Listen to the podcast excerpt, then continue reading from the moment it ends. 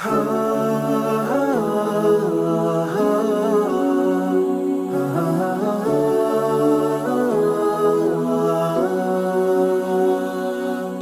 alaikum och hjärtligt välkommen till Koranpodden. Detta är podcasten som hjälper dig förstå Allahs ord och där vi träffar spännande personer och samtalar med dem om Koranen över en kopp kaffe. Du lyssnar på poddavsnitt 122 och idag ska du få lyssna på mitt samtal tillsammans med Yasri Khan som idag är verksam i SMFR, Svenska muslimer för fred och rättvisa. SMFR är en del av den muslimska fredsrörelsen i Sverige och vårt samtal inleds med en diskussion om vad ledarskap innebär och hur man kan jobba med och utveckla organisationer. I samband med detta talar vi om SMFR som Yasri Khan har varit med och startat upp och som han nu också driver. Du får höra hans tankar kring uppstarten, utmaningarna och hur denna process har förändrat SMFR som organisation, men också hur Yasri själv har förändrats och utvecklats i detta arbete som både ledare och individ. Yasri berättar vidare i vårt samtal vilka samhällsaktörer SMFR samarbetar med för att bland annat bemöta den religionsskepticism som finns i vissa delar av vårt samhälle. Vi får också veta vilka principer som har varit vägledande för Yasri Khans ledarskapsstil och vision. Yasri berättar också om konceptet islamisk världsbild, det vill säga hur de inom SMFR ser på och tolkar vår omvärld. Yasri ställer denna världsbild mot en mer sekulär världsbild där människan är den yttersta aktören.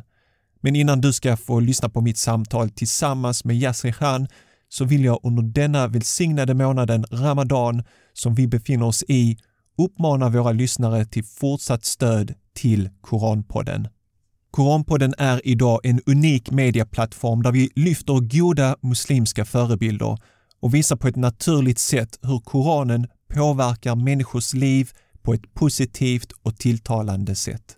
Om du är trött på den negativa mediala bilden av islam och muslimer, då är den rätta vägen att vi bygger våra egna medieplattformar som bemöter detta.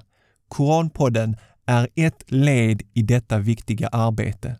Så om du är glad och stolt över vårt arbete och vill se det fortsätta att blomstra, då kan du enkelt stötta Koranpodden genom att bli månadsgivare eller med en frivillig donation.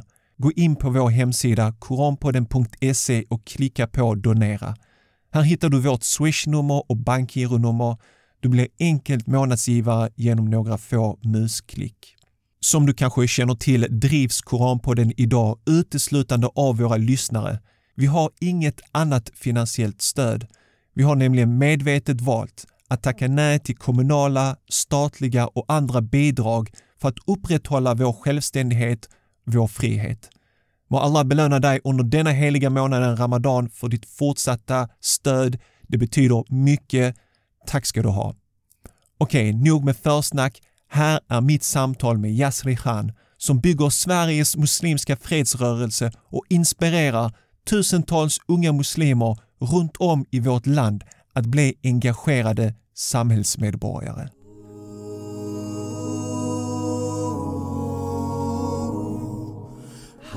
Yasri Khan, salam alaikum och välkommen till Koranpodden.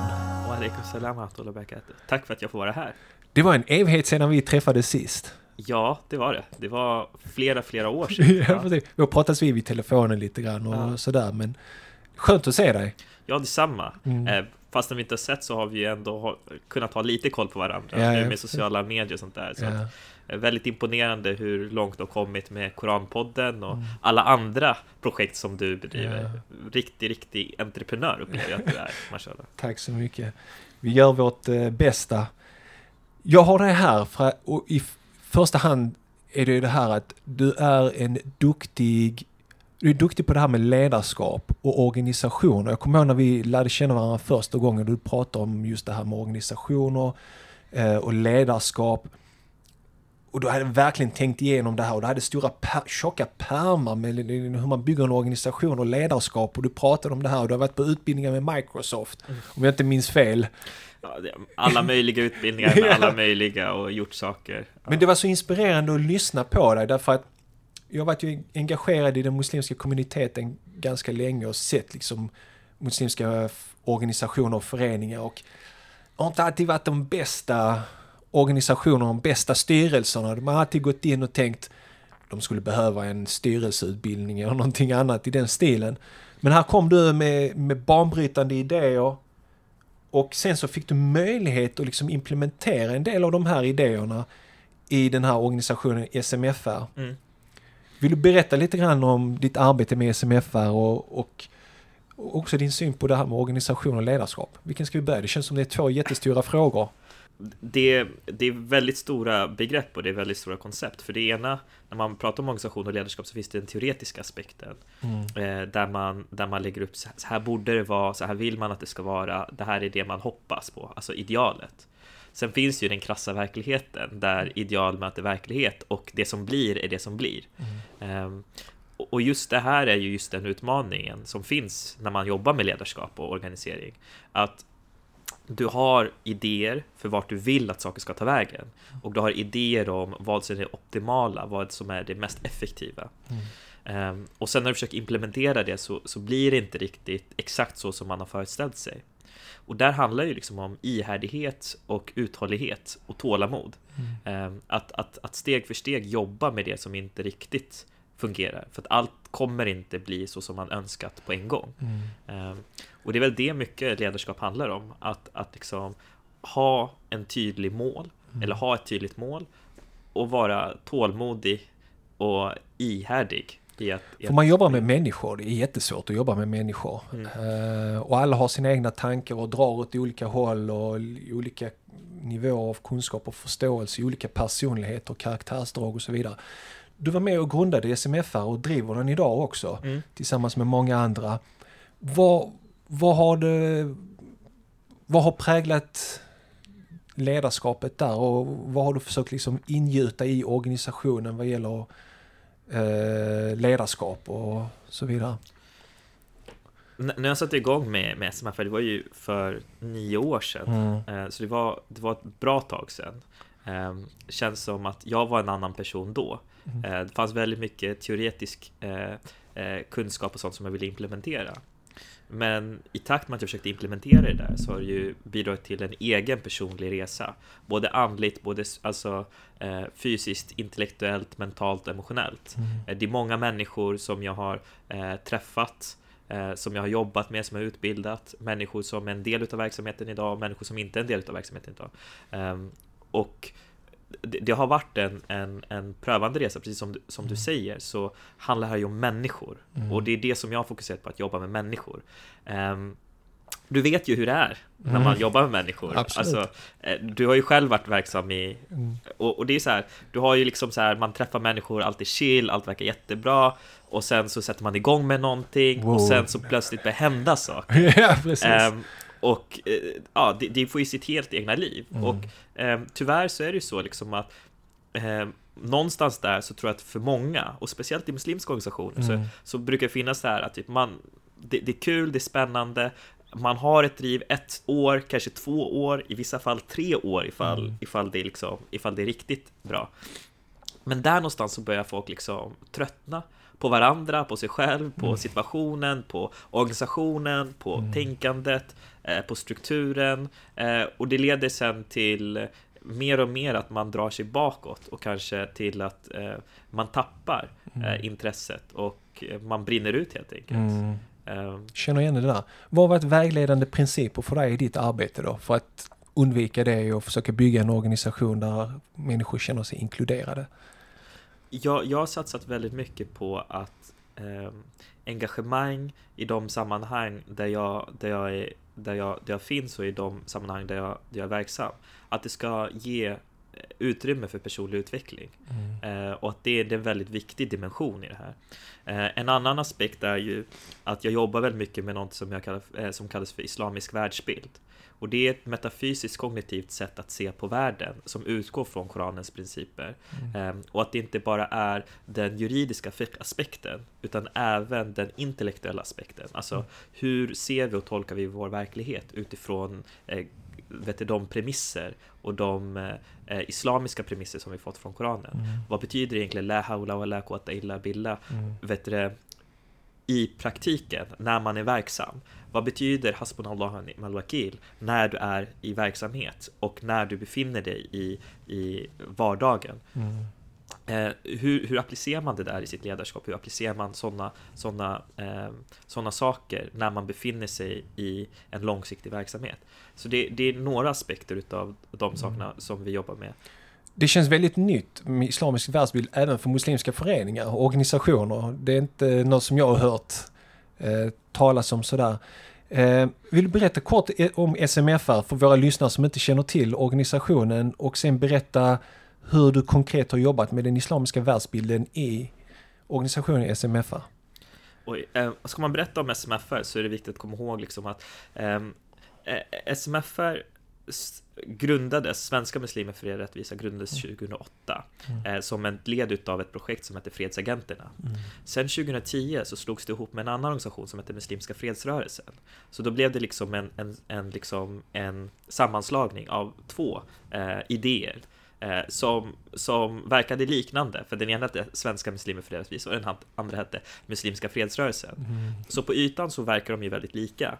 Men det blev ju också en form av synergi utav det där. För Svenska muslimer för fred och rättvisa var väldigt samhällspolitiskt inriktat. Och det var någonting som handlade om att sprida islamisk fredsbudskap. Liksom. Det kom som ett projekt mellan flera olika muslimska organisationer. Och det mynnade ut i något som hette Fredsagenterna, och sen så startade Svenska muslimer för fred och rättvisa. Muslimska fredsrörelsen var en organisation som utgick från en traditionell tolkning av islam och jobbade mycket med en form av isnadkunskap där man utgick från att jobba med individen, andlig och personlig utveckling. Alltså, man kallar det för tezkiya, att man jobbar mycket med karaktärsomdaning, kan man säga. Karaktärsutveckling och karaktärsomdaning. Och då när du har den ena som är väldigt samhällspolitiskt inriktad och den andra som är väldigt mycket inriktad på personlig utveckling, och så slår du ihop det, och då får du en organisation som jobbar med personlig utveckling och samhällsaktivism. Jag känner igen det där. Kan man säga att den ena är bättre än den andra, eller kompletterar de varandra, eller hur ser du på det? Jag tror att personlig utveckling ska ju mynna ut i någon form av förändring. Allah som ta'ala säger att Gud förändrar inte världen förrän vi förändrar vad som finns i våra sinnen. Och jag tänker att den där kombinationen på något sätt kan ta inspiration utifrån just den koranversen. Att vi behöver jobba med oss själva och vår kognitiva förståelse för vår värld och vår samtid. I den personliga utvecklingen så handlar det väldigt mycket om så här haqiqa, alltså vad är egentligen den sanna verkligheten? När vi gör olika saker, är vi som lyckas, eller är det någonting som vi får som en gåva från Allah som ta'ala? Hur mycket fokus har vi på en jag-centristisk världsbild som vi fått från den sekulära världen?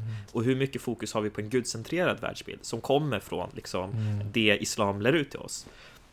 Då kan man säga så här som muslim att men det är självklart att vi är gudcentristiska. Men när man går in i samhället och tittar på hur vi som muslimer agerar och verkar i samhället, så är vi väldigt påverkade av den sekulära kulturen, det sekulära sättet att förstå världen. Och då ser vi oftast oss själva som en agent för förändring. Att det är vi som är den som orsakar förändring i vår omgivning. Det är vi som är vår egen lyckas med, om man säger så. Och det här skär ju tvärs igenom den islamiska världsbilden, där vi är vana vid att säga alhamdulillah. Men det man hör ibland, och det är det här som är det intressanta, det är en liten dualism, alltså en clash mellan två världsbilder, där man säger så här, men jag lyckades, och vi fixade det här, alhamdulillah. Och det blir liksom en liten clash. Vad är det man säger då? Och vad betyder det? Och vi går in en hel del i de här. Så hur utvecklingen av den här islamiska världsbilden? Är det bara genom föreläsningar, eller? Jag följer på Facebook, och det är ju liksom olika grupper, och alltså ni träffas i små studiecirklar, och det är lite workshops och sånt. Kan du berätta lite konkret hur ni jobbar med att förankra den här islamiska världsbilden? Vi, i SMFR så har vi ett visionsprogram som vi utgår ifrån. 16 verksamhetsområden där vi jobbar med klimat, miljö, folkhälsa. Vi jobbar med arbetsmarknad och näringsliv. Vi jobbar med media. Vi jobbar med flera olika verksamhetsområden som också matchar. Är inte det ganska mycket? Så 16 stycken? Ja. Wow, det är ganska stort. Det är 16 verksamhetsområden och det utgår från en 40-årsplan där vi jobbar med att försöka det här inifrån och ut. Vi jobbar väldigt mycket med att bygga upp en viss form av intellektuell kapacitet för att kunna komma ut och jobba med de här 16 verksamhetsområdena och vara en viktig aktör i Sverige för att bidra med lösningar. Inte gå in bara oppositionellt och bara vara kritisk, men faktiskt jobba reformistisk, alltså islam, genom att se till så att man kommer med alternativ och inte bara med kritik. Man kan vara kritisk, men att det medföljer att man säger så här, istället för att säga inte banan, inte banan, inte banan, så säger vi liksom så här, kan vi testa ett äpple istället? Ja, precis. Och när du säger inte banan så tänker jag bara på bananer. Precis. Och det är ju det här som är utmaningen när du utgår från ett perspektiv där du bara är oppositionell. Att det du är opposition med utgör centrum för din hela ditt engagemang. Och det kan jag faktiskt känna om man tittar på den muslimska gruppen i Sverige, just med det, till exempel om vi tar islamofobi. Att man jobbar mot det här, man är kritisk mot det här, vilket är bra, men sen så blir liksom hela ens tillvaro fokuserad kring arbeta mot islamofobi, mot rasism, så alltså hänger de med. Så till slut har man liksom inte något alternativ, utan man, om islamofobi och rasism skulle försvinna, så skulle man bara liksom här. Hänger de med? Ja, alltså att man bygger upp hela sitt arbete som att vara motstånd till något annat. För det, och det är ju en av de saker som vi identifierat i muslimska fredsrörelsen när vi jobbar med de här grejerna. Alltså, vi behöver fundera på vilket samhälle vi vill leva i och inte vad vi inte vill ha. För att någonstans på vägen, för att det ska vara hållbart, långsiktigt och engagerande för människor, så behöver man ju se liksom så här, men vad bygger vi för samhälle? För islamofobi, det är en sak, och det är en jätteviktig aspekt att vi vill ju motverka det på olika sätt och vis. Men när vi tänker på så här, men en människa har ju drömmar, behöver tjäna pengar, behöver liksom ha en skola som fungerar, behöver ha liksom ett liv som känns meningsfullt på olika sätt och vis. Och jobbar vi bara med utifrån islamofobi-aspekten, och det är det som blir liksom själen för ens verksamhet, då jobbar man ju oftast i opposition mot någonting.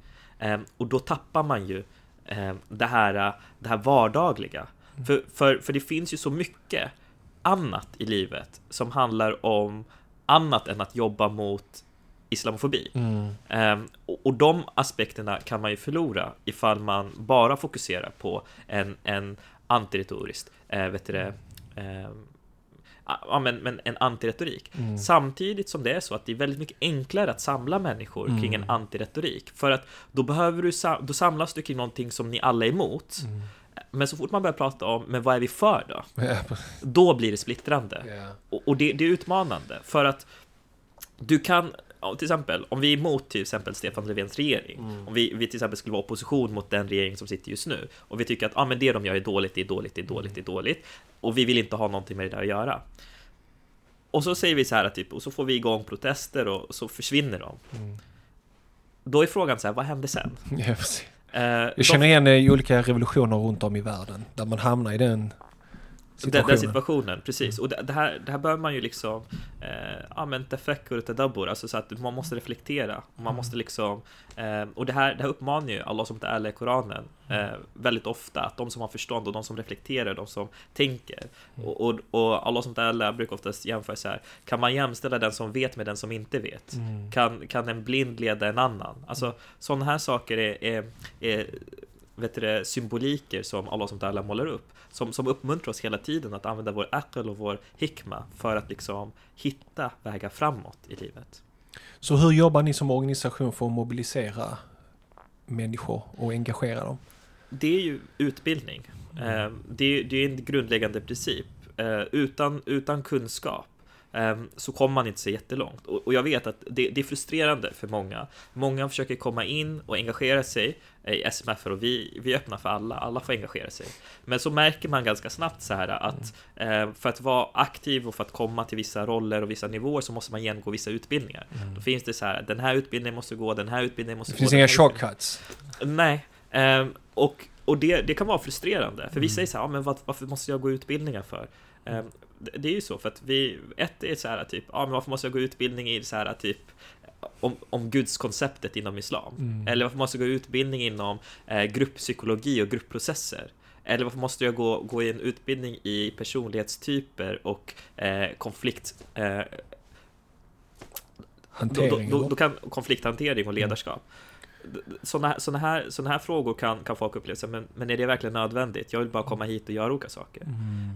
Men där har vi sagt så här, men vill du vara engagerad i muslimska fredsrörelsen så jobbar vi väldigt mycket långsiktigt. Och då är vi beredda att investera i individer för att vi ska kunna få den här långsiktiga harmoniska tillväxten, men också det långsiktiga harmoniska arbetet. Och man kan tycka olika om det här. Men i dagsläget så är vi Sveriges största muslimska ungdomsrörelse. Vi har 27 lokala avdelningar, 5 regioner, och vi liksom samlar drygt 2000 människor. Och vi fortsätter att hålla i de här utbildningarna. Och vi befinner oss liksom i en threshold där vart vi hela tiden funderar på, ska vi öka intaget? Eller ska vi liksom försöka upprätthålla den här stabiliteten? Och det är alltid en balans, för vi vill ju bli så stora som möjligt. Men samtidigt så vill vi inte bli så stora på bekostnad utav att det leder till intern konflikt på en sån nivå att vi bara är många människor, men vi kan inte komma överens om vart vi ska någonstans. Så det där behöver vi hela tiden hantera. Och det gör vi genom att hålla i en massa utbildningar, så att när det sker konflikter eller när det sker meningsskiljaktigheter, att de meningsskiljaktigheterna sker baserat på kunskap och inte bara på en emotionell kriterier. För att sådana samtal kommer inte ta oss så här jättelångt. Och då måste vi se till så att folk förstår, okej, vad är det för strategier vi jobbar ut efter? Vart är det för någonstans vi försöker komma någonstans? Vad är det för verktyg och resurser vi har? Känner man till de data så är det mycket enklare att hålla ett konstruktivt samtal. För annars blir man ju som de här så kallade islamkritikerna som vill ha en debatt om islam utan att ens kunna någonting om islam. Det blir liksom lite meningslöst att ha ett samtal med någon som säger men ni tror på liksom 10 gudar. Bara, nej, det gör vi inte. Vi tror på en gud, en monoteistisk gud, en enhetlig gud. Alltså att de kan bara komma och hitta på vad som helst som inte bygger på sann kunskap. Så som organisation så har ni de här utbildningarna, ni bygger människor. Vad är det för output som kommer sen från SMFR, från de här ungdomarna som går de här utbildningarna och så vidare? I dagsläget så tror jag liksom att för de människorna som engagerade i SMFR, så tror jag att det finns ingen förtroendevald i SMFR som var aktiv i mer än ett år som inte är sysselsatt. Det vill säga liksom, som inte befinner sig i högre studier eller som inte idag jobbar. Och liksom antingen i offentlig sektor eller i privat sektor eller liksom i eget företag. När man tittar på det sociala nätverket SMFR så har vi en enorm kompetens. Civilingenjörer, läkare, specialistsjuksköterskor. Vi har allt möjligt innanför organisationen. Och det här är något som vi jobbat väldigt mycket med, där vi jobbat väldigt mycket med att liksom lyfta upp det här med kunskap. Hjälpa folk med pluggkvällar, då utbildning också är ett av våra verksamhetsområden. Vid sidan av det här så håller vi också på att bygga upp den här kompetensen inom miljö, inom arbetsmarknad, näringsliv, inom liksom forskning och utveckling, inom liksom kultur, inom liksom folkhälsa, där vi då försöker att ta fram lösningar på olika former av utmaningar. Vi har till exempel jobbat med frågan om ensamkommande och människor som blivit fosterhemsplacerade, om att försöka utöka antalet muslimska fosterhemsfamiljer. Vi jobbat med diskriminering innanför offentlig sektor och lyfta upp frågor som är kopplade till de här sakerna. Vi har jobbat med liksom att titta på liksom hur vi som muslimsk organisation kan vara mer klimatsmarta och jobba på ett mer klimatvänligt sätt utifrån den islamiska världsbilden, där profeten Muhammed sallallahu alaihi wasallam bland annat pratar om liksom vikten om att spara på vatten och att ta hand om djur och natur. Men även hur Allah som ta'ala nämner liksom att vi är khalifa fil ard och att det innebär liksom att vi bär ett ansvar på jorden.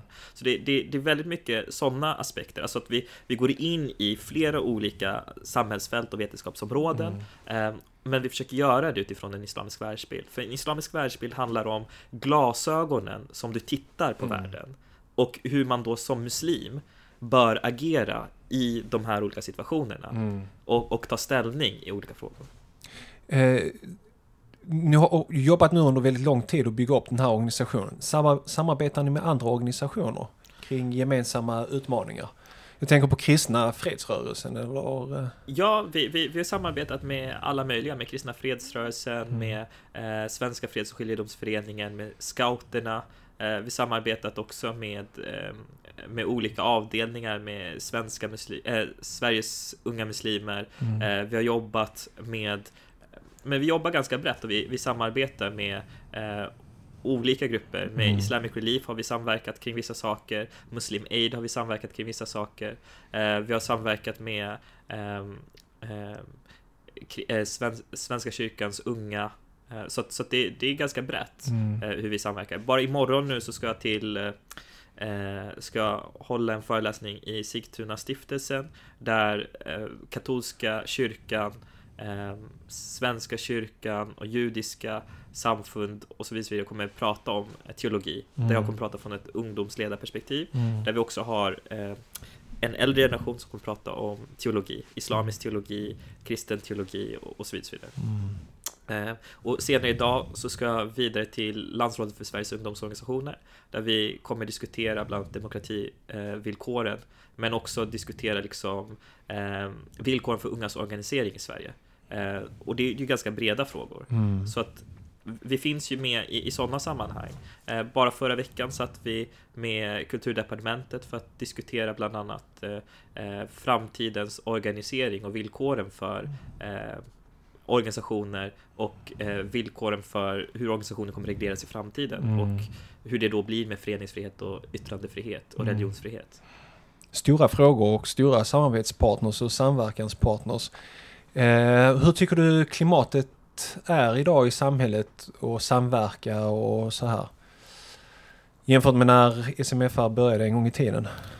När vi började så tror jag att det fanns en väldigt optimistisk tilltro. Det var mer öppet på den tiden. Jag kommer ihåg, jag var ju med då var jag med och då satt jag också som vice förbundsordförande i Ibn Rushd, var med och startade igång det liksom, och liksom satt också och jobbade i Kista folkhögskola och satte igång med projekt där. Så det fanns väldigt mycket utrymme för nya institutioner att byggas upp. Och jag var ju med och pillade lite överallt, mycket gällande organisering och ledarskap. Och det känns som att det var en helt annan tid då. Kreativ miljö, man kunde starta upp en massa saker, det var ganska enkelt. Nu är det mycket svårare. Nu har tidsandan vänt, tyvärr. Och det är tuffare på flera olika håll och kanter. För alla föreningar eller specifikt muslimska föreningar? Jag tror att det... Jag kan inte säga om liksom hur det är för alla föreningar, men jag tror att det finns ändå en ökad religionsskepticism, där vart muslimska organisationer drabbas ju väldigt hårt. Jag tror att vi som befinner oss i den muslimska sfären kan känna av det och uppleva det väldigt mycket. Men det har också drabbat kristna organisationer och judiska organisationer. Ta till exempel den här omskärelsedebatten. Det har ju drabbat muslimer, men det drabbar ju också judar som dras in i det här. Tidigare förra året så blev det också någonting som vi samlades kring, flera ungdomsorganisationer. Där vart, jag tror det var Göteborgs kommun som hade dragit in bidrag till en kristen scoutorganisation för att de hade haft bön under liksom sin scoutverksamhet. Och då menade liksom att då kan de inte få stöd. Ja just det, de är inte religiöst oberoende eller då? det var mer eller mindre så här, det fanns någonting där i deras argumentation. Vi såg ju liksom den uppenbara faran i det här, och det var ju många personer som kritiserade det här. De ändrade sedermera beslutet efter en del påtryckningar och arbete. Så det är sådana saker man måste hela tiden stå upp för, religionsfriheten och... Eller? Ja, alltså det är viktigt att bygga breda allianser för att liksom få ihop och få genomslagskraft i olika frågor, och att bygga bra relationer med folk runt omkring.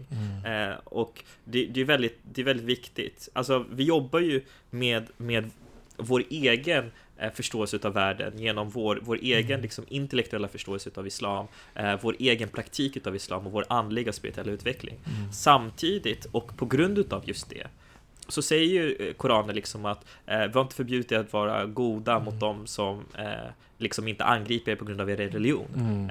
Och att vara rättvis och stå upp mot rättvis och låta inte avoghet mot andra liksom stå i er väg. Det här är ju citat från Koranen som löst översatt till svenska, som är viktiga etiska och moralisk, som utgör en väldigt viktig etisk och moralisk vägledning. Och det är ju sådana här saker som vi försöker lära ut.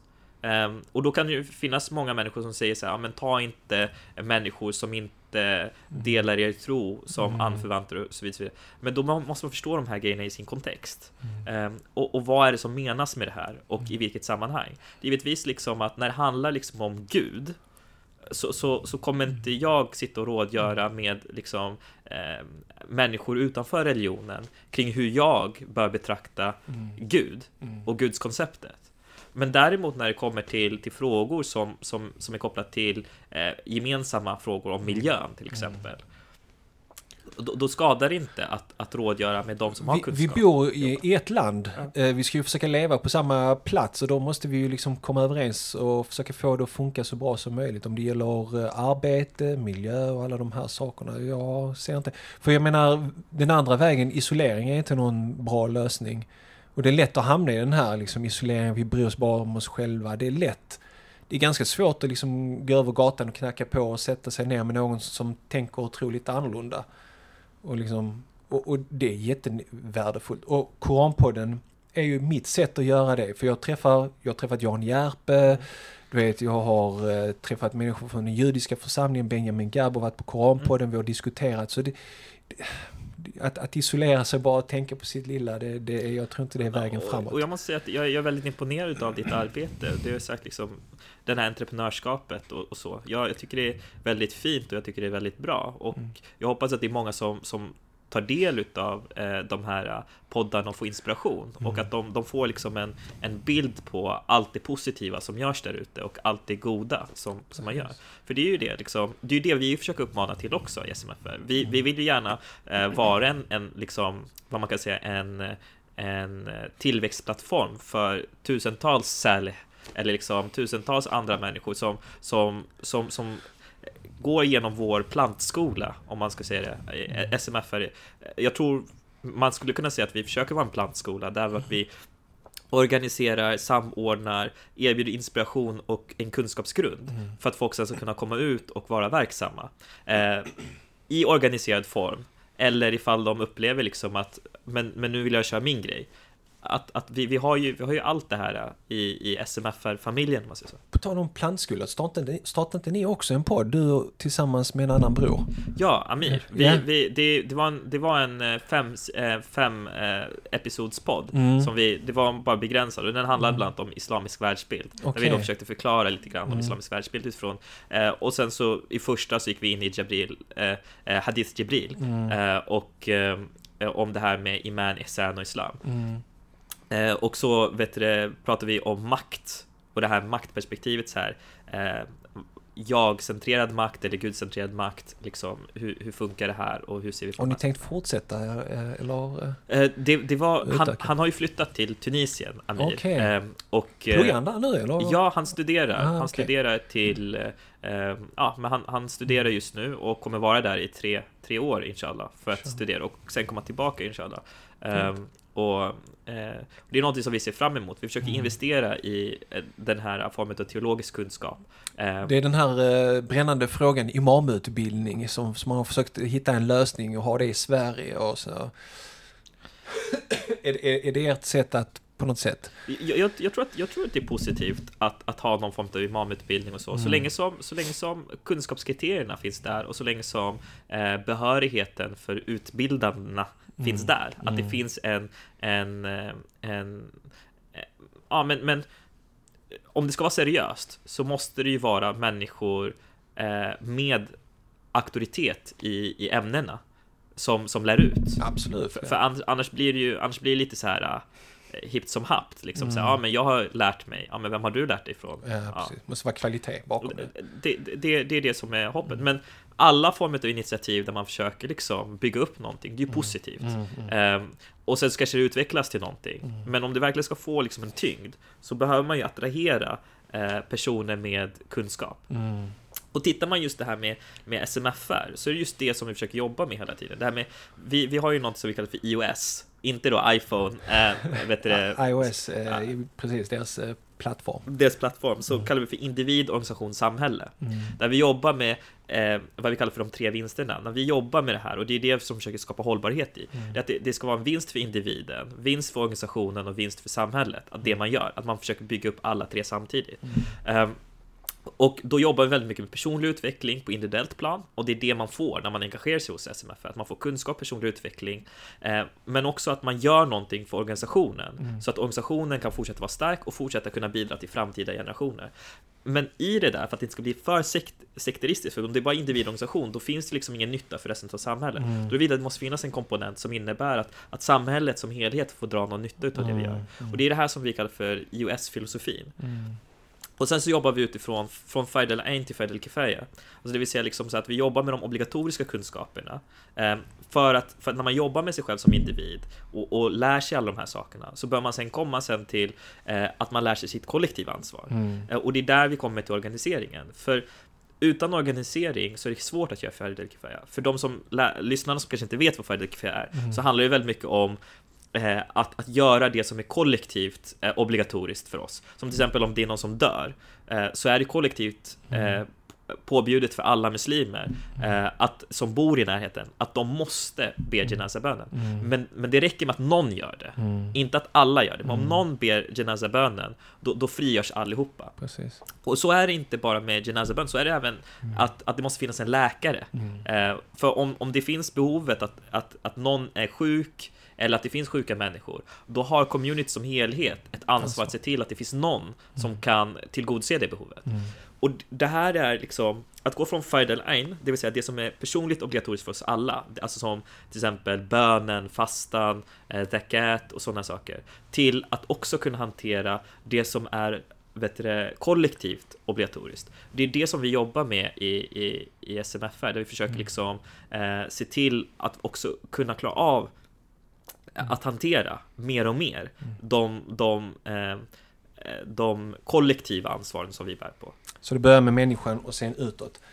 Jag tänker så här, om det finns ungdomar eller människor där ute som vill engagera sig, tycker det här låter intressant, hur kan de få veta mer om SMFR och hur kan de liksom gå med och gå med i de här workshopen och utbildningarna?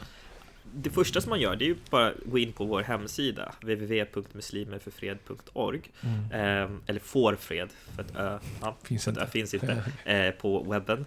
Så www.muslimerforfred.org så klickar man så här bli medlem och så fyller man i det där. Sen går man bara på en aktivitet som hålls och så pratar man med dem som är där och säger så här: Salam alaikum, jag skulle vilja engagera mig, jag skulle vilja vara aktiv, jag ser vad ni håller på med, eller jag är intresserad av att lära mig mer. Och därifrån så börjar det rulla vidare. Man går på aktiviteter, man blir inbjuden eller söker sig till en utbildning. Man går på en utbildning och liksom därifrån så kommer folk uppleva, alltså folk kommer ju liksom känna av en. Och så kommer folk liksom försöka bjuda in en i olika former av projekt. Och det sker ganska organiskt.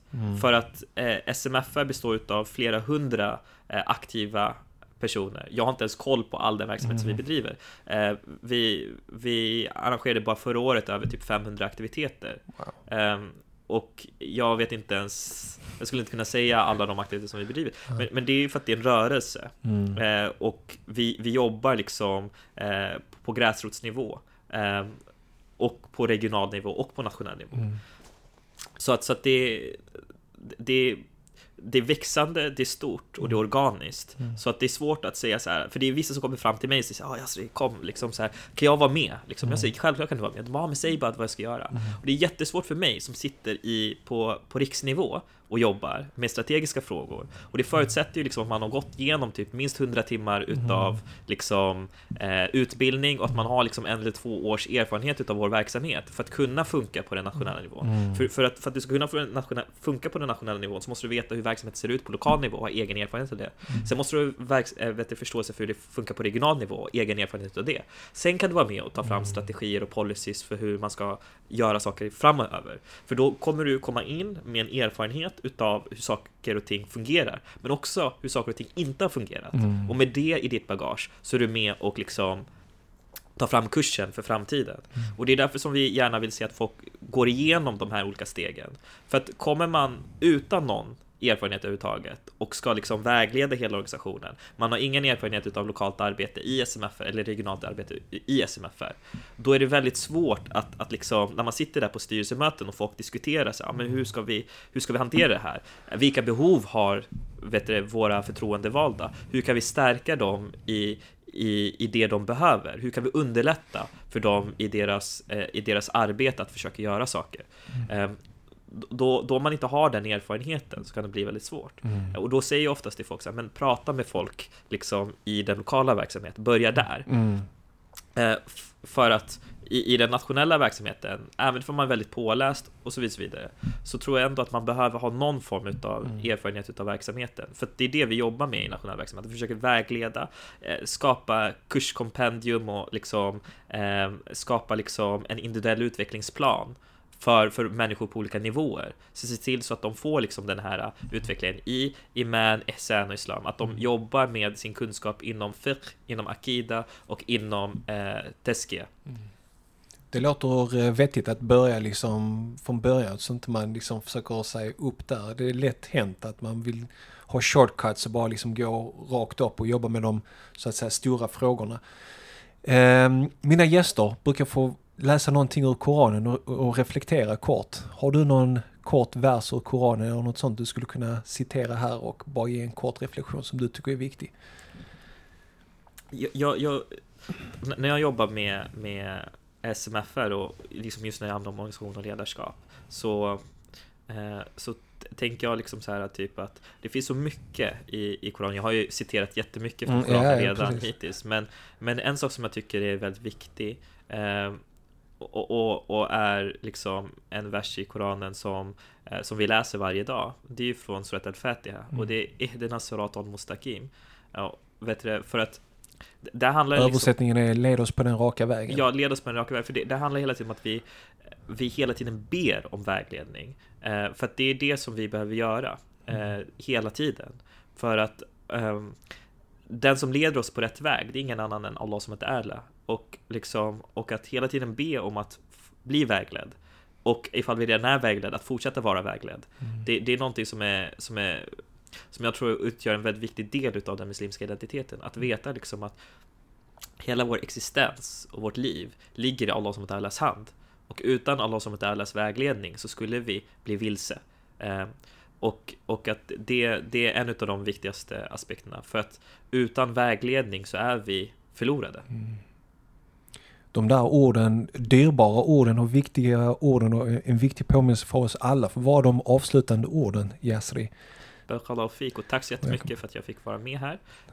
Och må Allah underlätta och sprida det fantastiska arbete som du gör med Koranpodden. Amin. Tack så mycket och tack för att du var här ikväll. Salam alaikum. Tack för att du lyssnade på mitt samtal med Yasri Khan. Något som jag tar med mig från mitt samtal med Yasri Khan är hans unika förmåga att låta den muslimska världsbilden, en stark tro på Gud, vägleda honom i hans arbete att göra gott för vårt samhälle.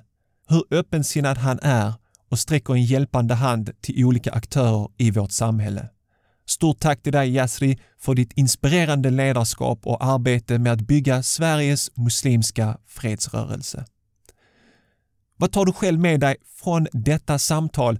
Jag är som sagt nyfiken på att få veta. Lämna ett svar eller en kommentar direkt på Koranpoddens hemsida. Gå in på koranpodden.se/122 och lämna din kommentar längst ner på sidan. Du kan också mejla mig dina tankar, idéer och förslag på hej@koranpodden.se. Nästa vecka är vi tillbaks inshallah med poddavsnitt 123 och mitt samtal med Ibn Menk. Känns efternamnet bekant? Menk? Ibn Menk är nämligen brorson till Mufti Menk som är en internationellt omtyckt lärd från Zimbabwe. Jag fick en unik möjlighet att intervjua Ibn Menk och här är ett kort utdrag från den intervjun. One or singular most important thing is that you have every single human being, regardless of race, regardless of gender, regardless of that person's social standing, you have direct access to your maker. Missa som sagt inte nästa avsnitt då jag intervjuar Ibn Menk, brorson till Mufti Menk. Följ oss på Facebook och Instagram för inspirerande och upplyftande korancitat under hela veckan och vill du komma i kontakt med mig så gör du det lättast genom att mejla mig på hej@koranpodden.se. Jag vill också passa på och påminna dig om hur viktigt ditt stöd är till Koranpodden. Hur du donerar eller blir månadsgivare hittar du på vår hemsida koranpodden.se. Klicka på donera, där hittar du all information. Må Allah belöna dig för ditt stöd. Det återstår bara för mig att önska dig en härlig vecka. Tack för att just du lyssnar på Koranpodden. Vi hörs igen nästa vecka på måndag inshallah. Ta hand om dig tills dess. Salamu alaikum wa rahmatullahi wa barakatuh.